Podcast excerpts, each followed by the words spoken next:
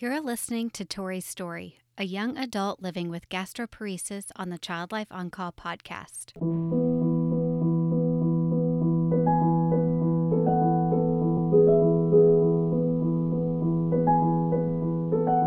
It's really hard to be a sick but healthy individual in this world. You need people who can relate. And luckily, with social media, it's really easy to connect with these people and share stories and draw inspiration from each other. And hello, listeners. I hope that you have enjoyed the different perspectives I've been able to share with you throughout Child Life Month. From an interview with a community-based child life specialist to a surgery story and supportive tips from a C C L S, I've tried to dedicate the episodes this month to feature the hard work that is put into our profession. To close out Child Life Month, I'll be featuring my interview with a young adult, Tori. She approached me about being on the podcast, and although she's not a parent, she has an incredible perspective about chronic illness that I feel is important to share. Both parents, colleagues, child life specialists, and the community could really benefit from hearing her story. What's special about sharing her story during Child Life Month is that in addition to being a young adult with gastroparesis, Tori is a child life intern embarking on her career to becoming a child life specialist. So without further ado, I'm honored to share with you my conversation with Tori. My name is Tori. I'm from outside Philadelphia. Um, I still live um, about five blocks away from uh, where I grew up.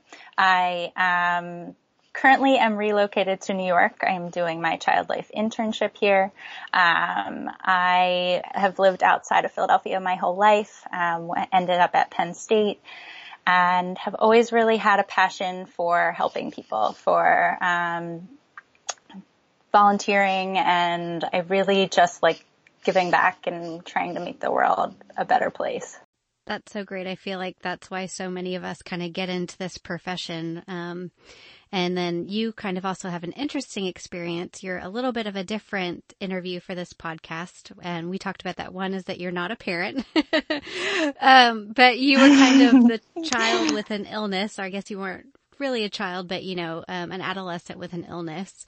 Um, and then, you know, you and your mom kind of having uh, the relationship between it. And I think you'll talk a little bit about that today with your family. But um, why don't you just get us started and tell us why um, you're here on this podcast today? Sure. Um, in my freshman year of college, um, I was uh, driving home from class and I got into a car accident. Um, I ended up with um, a concussion um, that lingered for a very long time, um, and it um, progressed to both include migraines, difficulty focusing, um, dizziness, to also um, making me really nauseous and making me vomit. Um, I went for nine months continuously getting sick, and um, everyone kept telling me, you know, it's post-concussion syndrome, it's it's something in your head, um, it's uh, anxiety, it's an eating disorder. Um, I got everything under the sun, um, and then I finally ended up in a new hospital, um, and I begged them. I was like, please try and figure this out because I don't think it's in my head. Um, and they ended up testing my stomach and finding out that I had gastroparesis. Um, and what that means is uh, I have delayed digestion.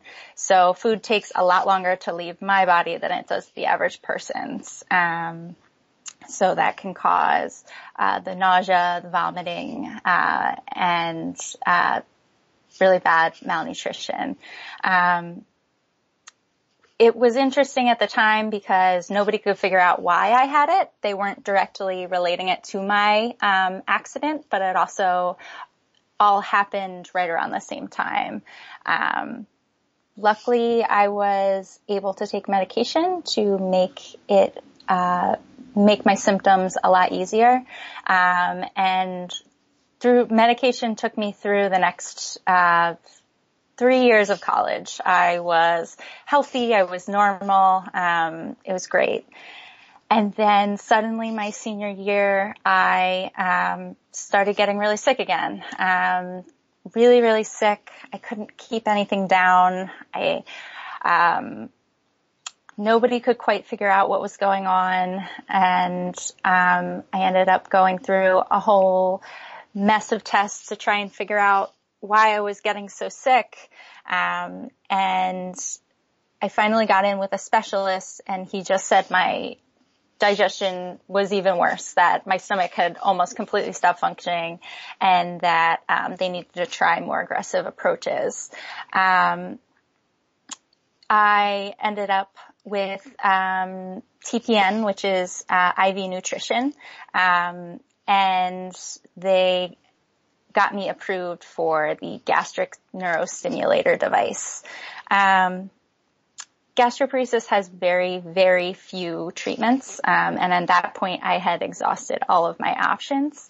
Um, so this device has about a fifty percent success rate in helping symptoms of nausea and vomiting in patients, um, but it can get it can be very hard to get approved by your insurance uh, because it's not um, it's not a cure. It it just helps certain, and you're really tossing the coin whether it's going to work or not. Um, so uh, eight days before I was slotted to walk um, and get my diploma, I had surgery to get um, that placed along with a jejunal feeding tube. Um, so I walked. Um, Uh, it was a running joke that my mom got to see me eat for the first time in nine months and walk for my graduation all in the same week.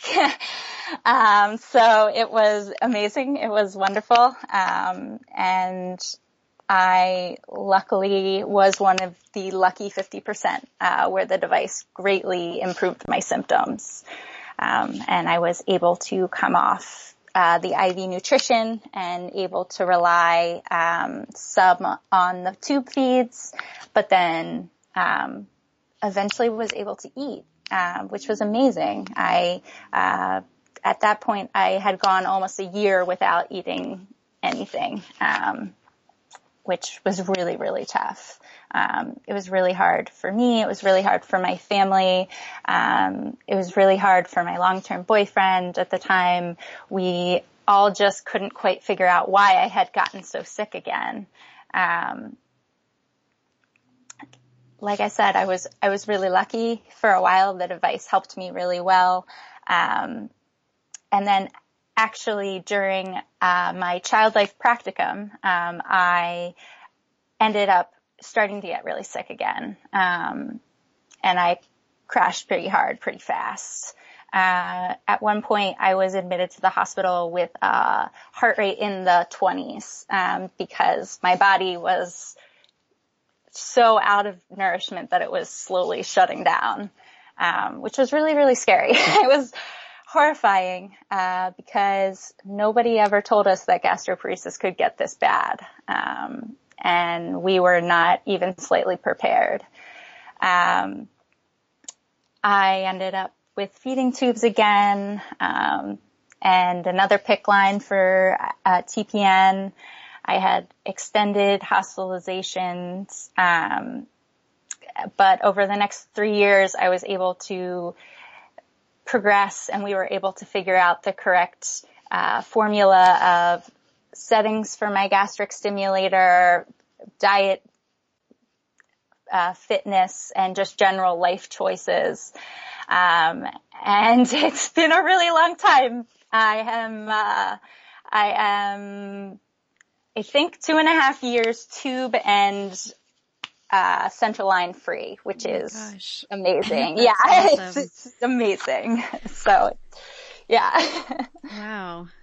Do you mind talking a little bit more kind of about, um, I guess this was all happening at a really kind of intense time of your life. I mean, you're graduating college, you're starting your career, and then did you have to put all of it kind of on the back burner to take care of your health issues, and who helped you with that?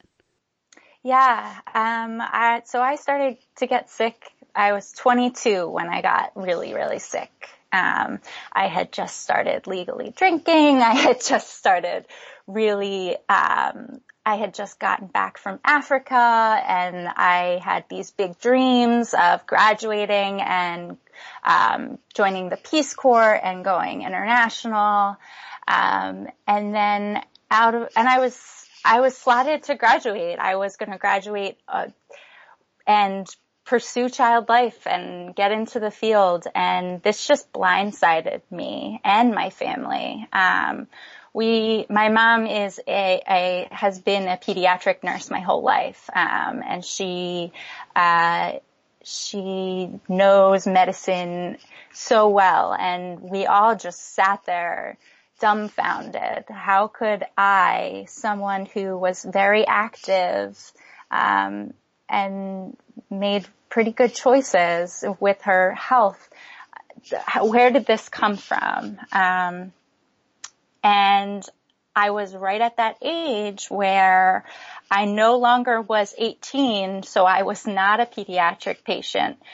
But at twenty-two, my mind was not an adult yet. I was not ready to be in an adult ward. I was not ready for adult. Adult doctors didn't know what to do with me. Um, because here was this patient that, you know, my doctors multiple times tried to address my mother for concerns when I would stand there and be like, I'm sorry, I am an adult and I make these decisions myself. Um, And that was really, it was really tough. I saw, uh, all of my friends getting jobs and doing what they had gone to school for and moving out. And I was just left with this big question mark.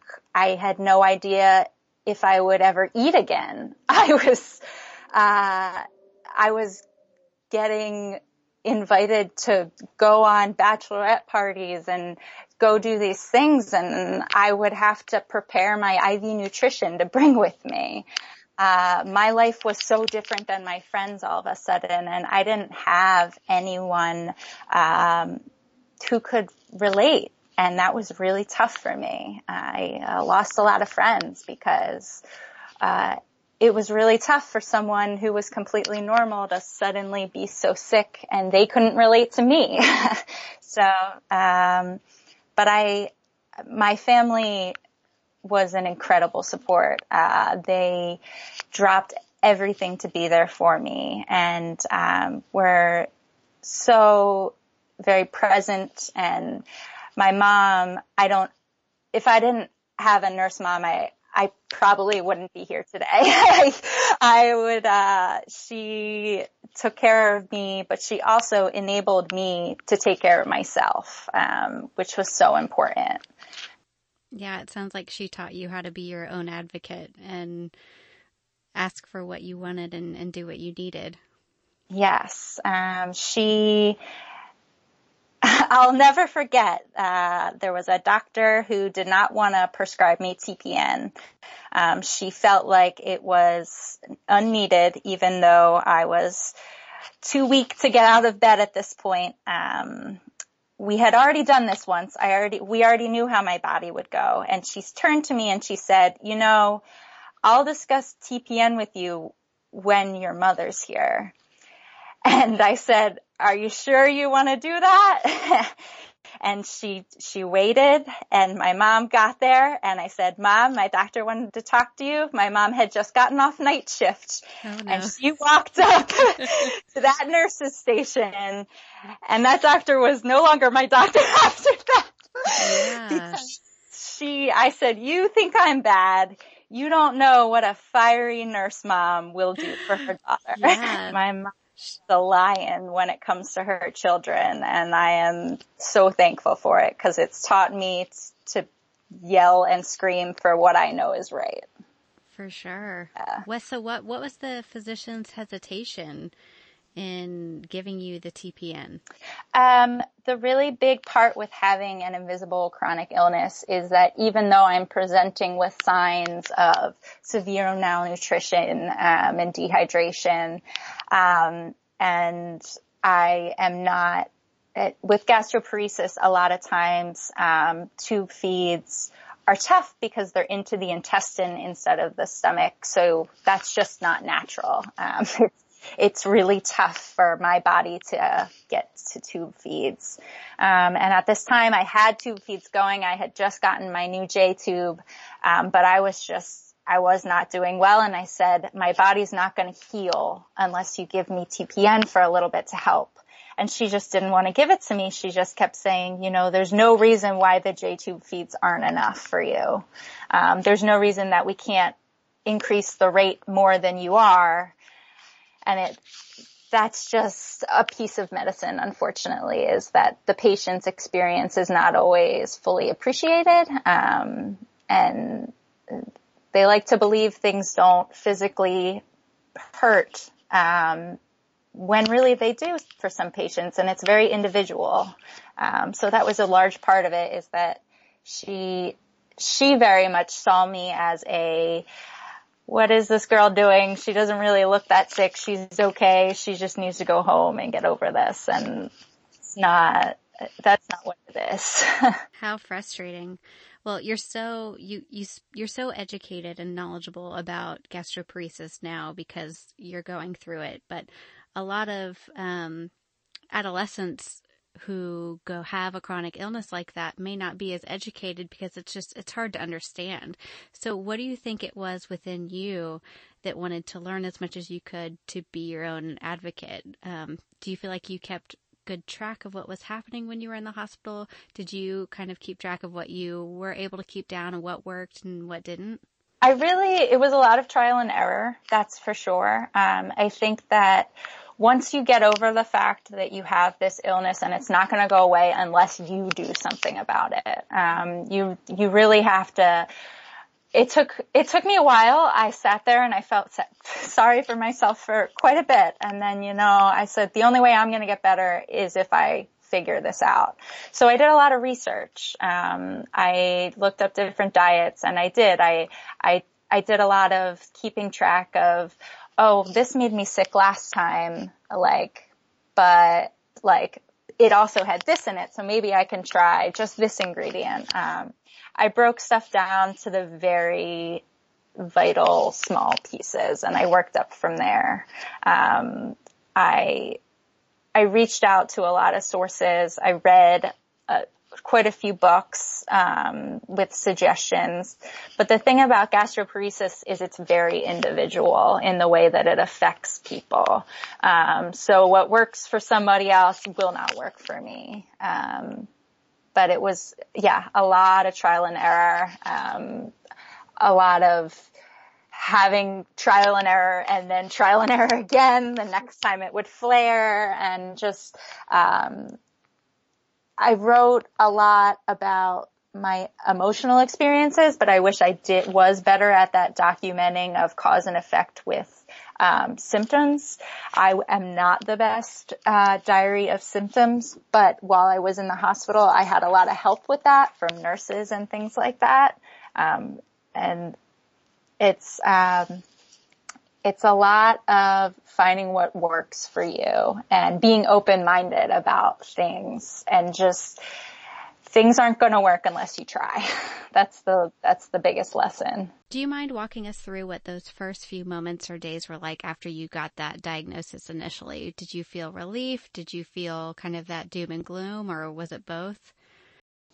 Um, so the first time I got diagnosed, it was a large relief for me because I had spent nine months thinking that this illness was a concussion that was, and they kept, They kept pointing out post-concussion syndrome similar to what a lot of the football players get. And that was really scary for me because I was sitting there like, I'm never going to get better. I'm just going to get worse, because that's what a lot of people were telling me. If the symptoms were lasting this long, they could last for God knows how long.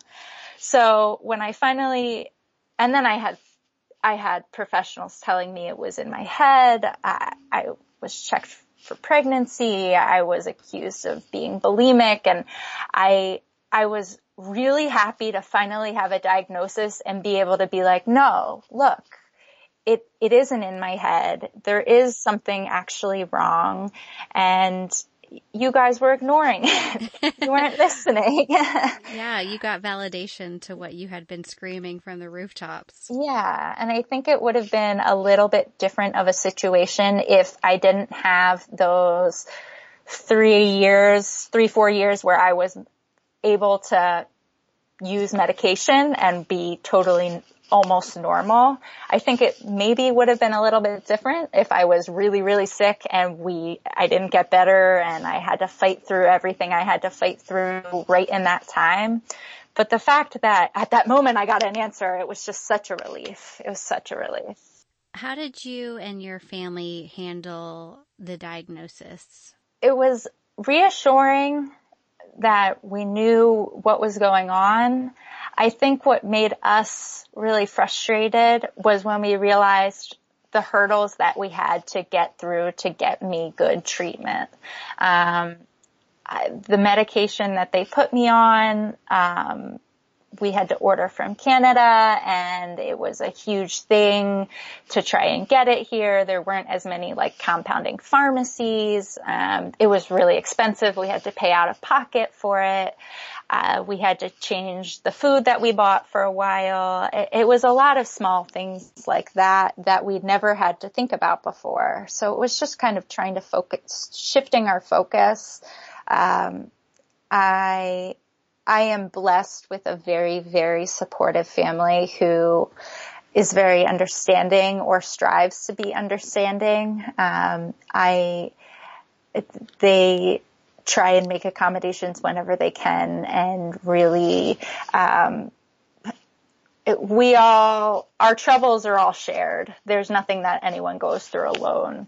Um, so they, they were happy that we had at least an answer, and now we just had to figure out what worked for me. Um, and they, they did. They stood there with me troubleshooting medications and troubleshooting doctors. And I, it would have been impossible without them, especially when I was nineteen at the time.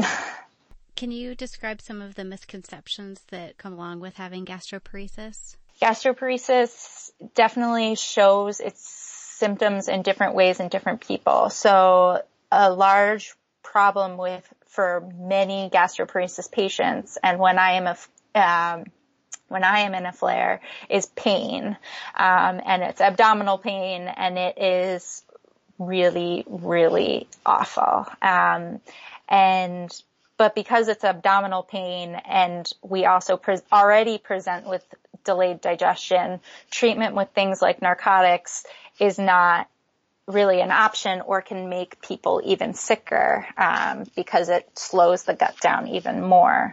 Um, and just access to those medications. In order to get into a pain clinic as a chronic illness uh, person, I it took me forever to have, when I was really sick, to get in. And when I did, I was the youngest person by God knows how many years. I, uh, I stuck out, and I don't present like someone who's sick. Um, especially if I'm able to get to a healthy weight, I don't look sick. And that's what we get a lot when we stumble into the E R. It's, but you, you look fine. You, you're so young. How can you be this sick?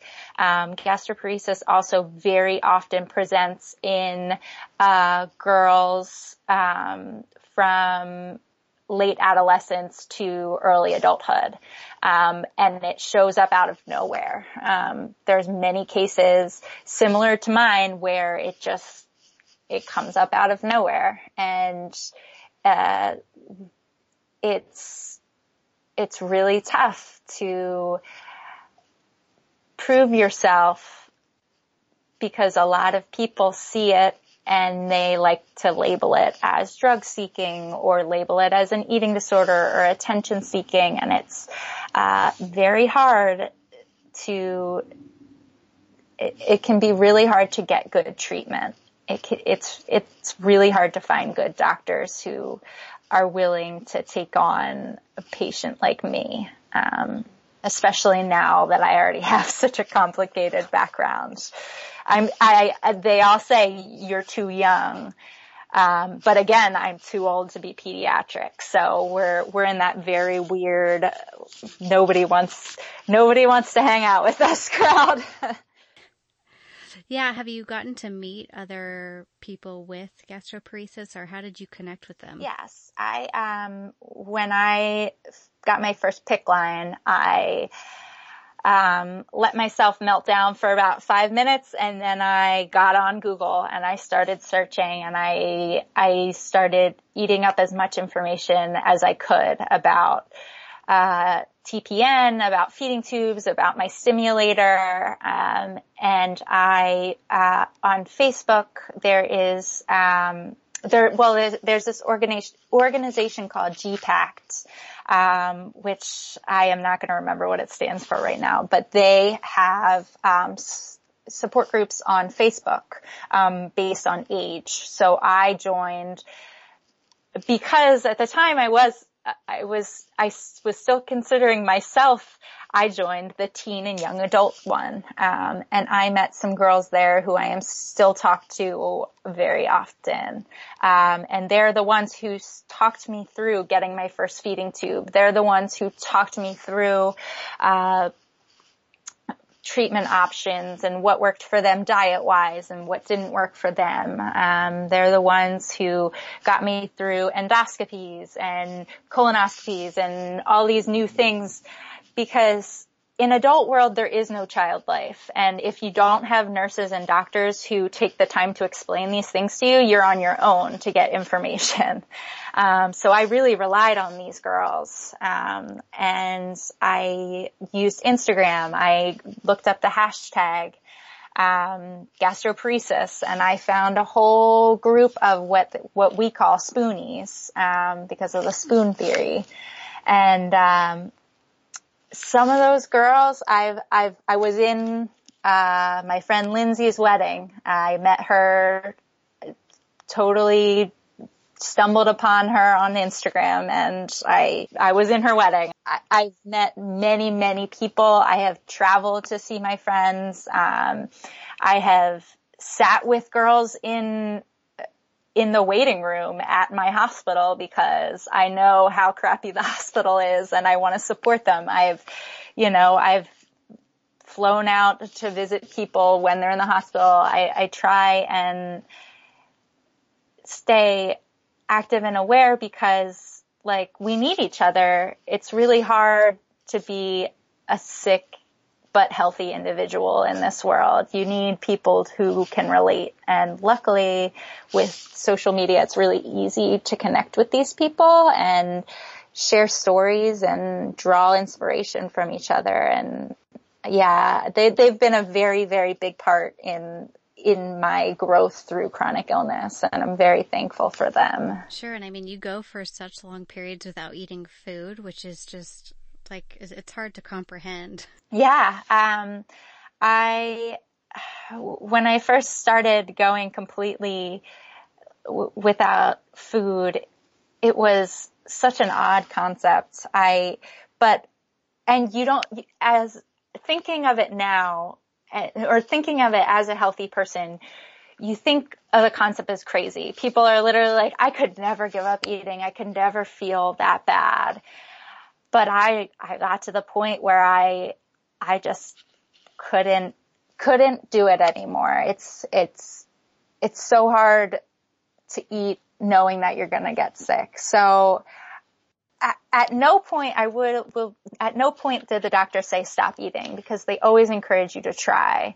Um, but I think that in total, I went about like two and a half years without eating anything by mouth.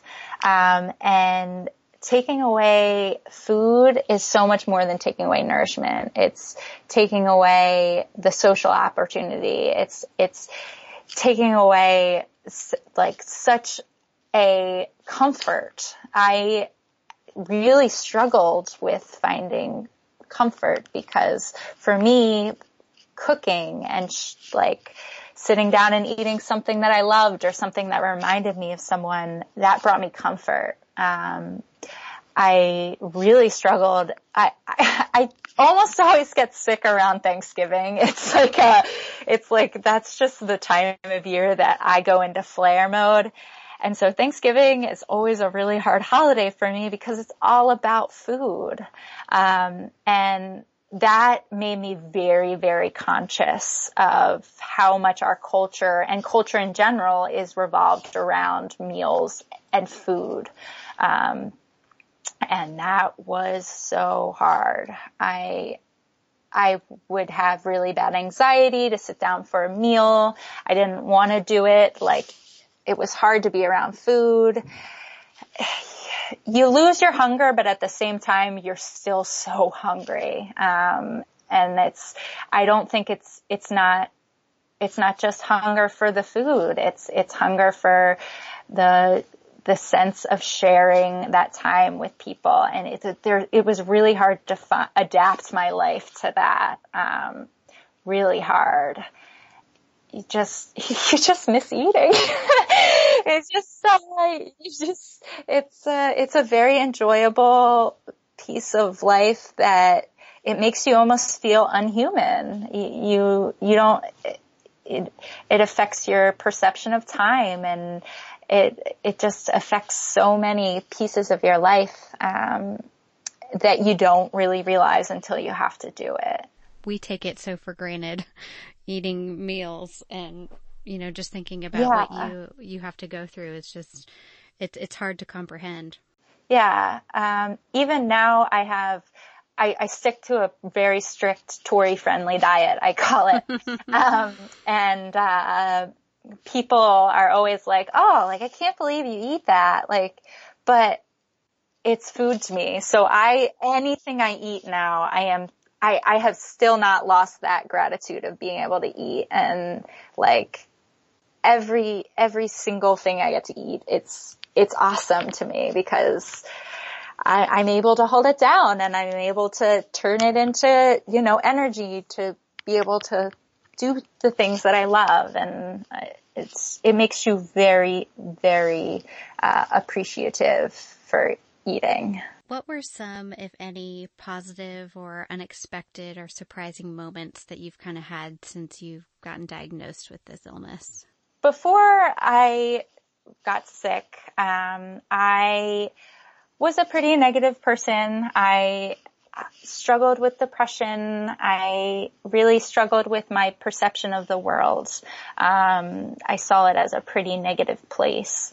Um, and I felt like it was my job to make it brighter. But ever since I've gotten sick, um, I see the beauty in absolutely every day. I notice things like the color of the sky. I, I, listen to my nephew's laughter, and it makes me cry because I think it's so beautiful and so important. And I didn't have this appreciation for time and for the detail in life before. Um, I, I really, really appreciate my relationships. I, the people who stood by me through all of this and who continue to support me, uh, they're, They're amazing, and they just make me even more resilient. Um, and I just, I find it so easy to find the positives in things now. Um, I, I appreciate absolutely everything, and I, I feel like I've been given this second chance, and that I, I, I can spend it. I, you know, I can spend it trying to see and do as much as possible, because life's not about, you know, life isn't about how much money I'm going to make, and it, it's, it's not gonna, it's not about the job I have. It, it's about what I do, and it's about the way that I look back and see what I've done and what has made me happy. Um, and I've definitely learned to find happiness in a one bedded room with one window that faces the, uh, never forget it, that brick wall. And I will never, you know, if I can find happiness hooked up to a feeding tube and a T P N, like, I think that people need to realize that you can find happiness anywhere. It, it's really, it's, it's very easy when you take a step back and think in perspective and, you know, see the color in that sky and really listen to your kids laugh. Like it, it's, it's all beautiful and it's all positive. So. Yeah. I mean, cause no one would blame you for feeling the opposite, you know, for no. having all these struggles and then, you know, being negative. I mean, cause you're going through so much, but, but what you're saying is just, it's truly remarkable that you're able just to find the goodness in life. And it, it makes people like me who like get really upset when the garage door won't go down when I tell it to you, but I've hit the button five times. Like maybe I should just take a deep breath and think about, um, like how lucky I am to have a garage door. You know what I mean? Yeah. Like- yeah. Yeah, exactly. I, uh, you know, I, it's my illness still unfortunately touches my life every day, but I am able to take a step back and, you know, be thankful, just be grateful for it and be like, you know, maybe it didn't make me feel great. I didn't feel awesome all day, but I was able to do this, this, and this. And, you know, and that's all that matters at the end of the day is if, if you can reconfigure the way you look at things and you focus on the positives, then your life's not going to look as dark. Sure. I love that. Um, who, what, or who has helped you the most through this process? Music, um, was, was and continues to be a foundation of my coping. Um, Eminem has gotten me through more hospitalizations than I could, you know, say for anything else. Um, but, uh, my sister, my, my sister Tyler, during one of my hospitalizations, um, through every hospitalization, actually, has always been the one to try and teach me that positivity, um, to find the good in every day. Um, the one hospitalization, she helps me to, to start essentially gratitude journaling, but putting it up on my wall so I see it. Um, and I've, you know, I've taken that with me through every every stride and every, every day. Um, I, I, you know, there's so many people that have gotten me through this, and I have not lacked an army because at any step of the way. I have had the biggest army behind me. Um, and I've had my amazingly supportive, silent yet strong and, you know, my best friend, my boyfriend, has been there through it all, and that's been incredibly awesome. And my mom and dad have dropped more, dropped more things and been there for me through absolutely everything. Have picked me up from the E R at three o'clock in the morning, have, you know, jumped over hurdles and paid medical bills and not let me stress about anything except getting better, and that I, I will never be able to repay them for all of that. I, uh, yeah, it's, it's been a wild ride, and there's been so many things that have helped me through and so many people that have truly made it all possible. And I, I think they all played such a big part in it. What's helping you cope now, I guess, present day? Um, I'm currently playing with Play-Doh. Um, that's uh, soothing some of my interview nerves. Um, I, um, I'm a, I'm a pretty big writer. Uh, I, I try and write often. Um, I, I, as I said, I'm really creative, um, and really expressive through crafts. I love to collage. Um, I, I am a very, very big, um, I'm very big into yoga, and that really, really has been a huge part of not only my coping, but my treatment. Um, it's really helped my symptoms a lot. Uh, I run. I love running. Um, uh, my boyfriend and I love to go hiking. Um, I love the outdoors. If I can be outside, then I feel better almost instantly. Um, It's, and it's also taking my experience and pulling good from it. So I'm a really big advocate in the gastroparesis community, and I offer a lot of support to patients and families. Um, especially I found an, a lot of um, parents who have teens um, who really just don't know what's going on. Um, I've been really able to connect people with a lot of helpful resources and just um, talk them through some of the scary parts of it and just validate their experiences. And that, that for me, that I am able to take my negative and turn it into a positive for someone else's experience is so, it's, it's worth me having to have gone through it, honestly, um, because I'm able to help someone with my struggle. Well, you're amazing. And you wrote to me and you said, it's a bad day, not a bad life. And I, I really like that motto. Yes, uh, one hundred percent. Uh, what resources would you recommend to someone who has gastroparesis, or maybe a parent who has a child with gastroparesis? What, what resources helped you? The spoon theory um, is really great for adolescents and adults who are diagnosed with gastroparesis or any chronic illness. It just talks about how having a chronic illness um, is kind of like, she goes into this whole metaphor about spoons and how you go into every day with a certain amount of spoons. Um, and a normal person has pretty much an unending drawer of spoons, and somebody with chronic illness only has a certain amount. And each activity you do, you give a spoon. Um, and for someone like me, I might run out of spoons halfway through my day and have to decide what I'm going to do and what I'm not going to do. Um, but the average person, you know, just can go back in the drawer and grab another spoon. Um, so it's a really, really nice metaphor to have, um, that, that kind of puts chronic illness in chronic, especially chronic invisible illness, in perspective. And then Andrea Gibson's um, An Insider's Guide to Being Sick is a really good poem that I love. Um, definitely only for adults. It does have swear words. Um, but the um, the line I always really hold dear that I've turned into my mantra is, this is my life. This is my precious life. This is how badly I want to live. So again, just a, it's a really good reminder of, this is the life that I got.